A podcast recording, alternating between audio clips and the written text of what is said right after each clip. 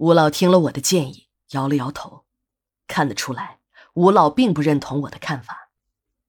吴老在一针一线的缝合着，额头上的细密汗珠也汇聚成了豆大的水滴。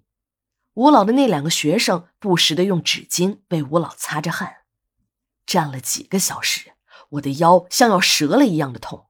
看着已经年过七旬的吴老，还在仔细的为女尸做着缝合。这种敬业精神让我佩服的五体投地。又两个小时过去了，吴老直起了腰，缝合终于完成了。这个女人的尸体又重新的被包裹起来，里三层外三层的套上了三四个裹尸袋只等警察一通知，我们就把这具女尸推进火化炉。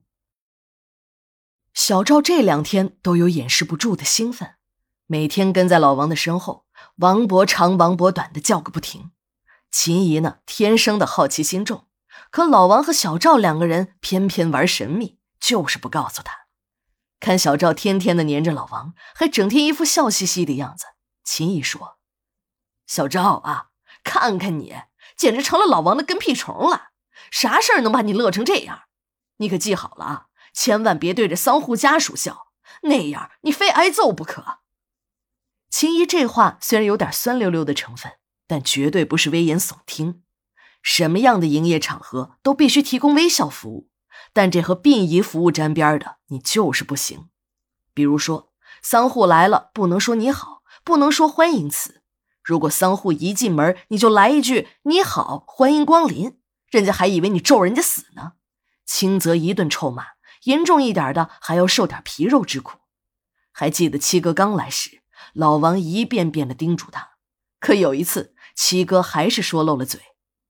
那天一个丧户办完了丧事火化完下午过来取骨灰，那丧户感觉七哥服务的很贴心，便拉住七哥的手使劲的摇，一边摇不知是感激七哥，还是沉浸在失去亲人的痛苦中，双眼竟是热泪盈眶。七哥一看这样，也感动了起来，不过他还是想起了老王的话。不说客套词儿，那个丧户给七哥点了一根烟后，一边出火化室的门，一边还向七哥摆了摆手。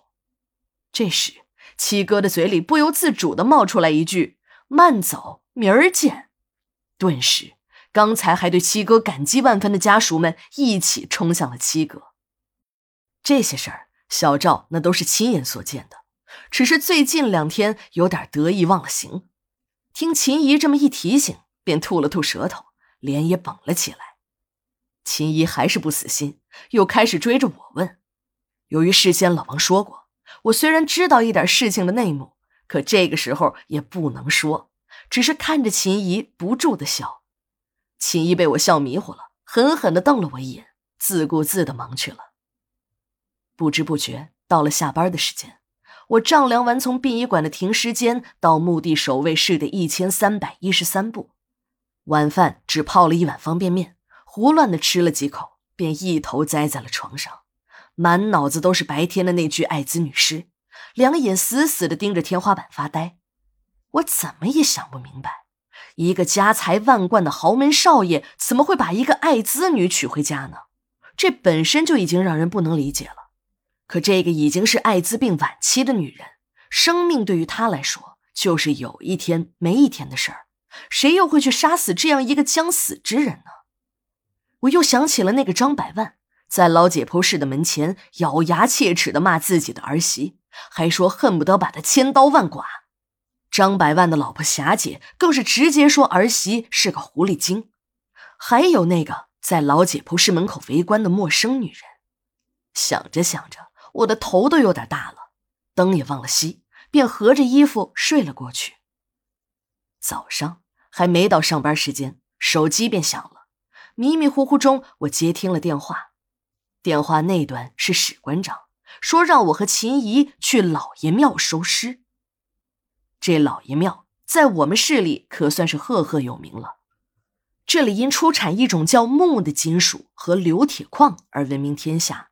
这木啊，就是金字边一个耳目的木。在晚清时，这木矿便开始了开采。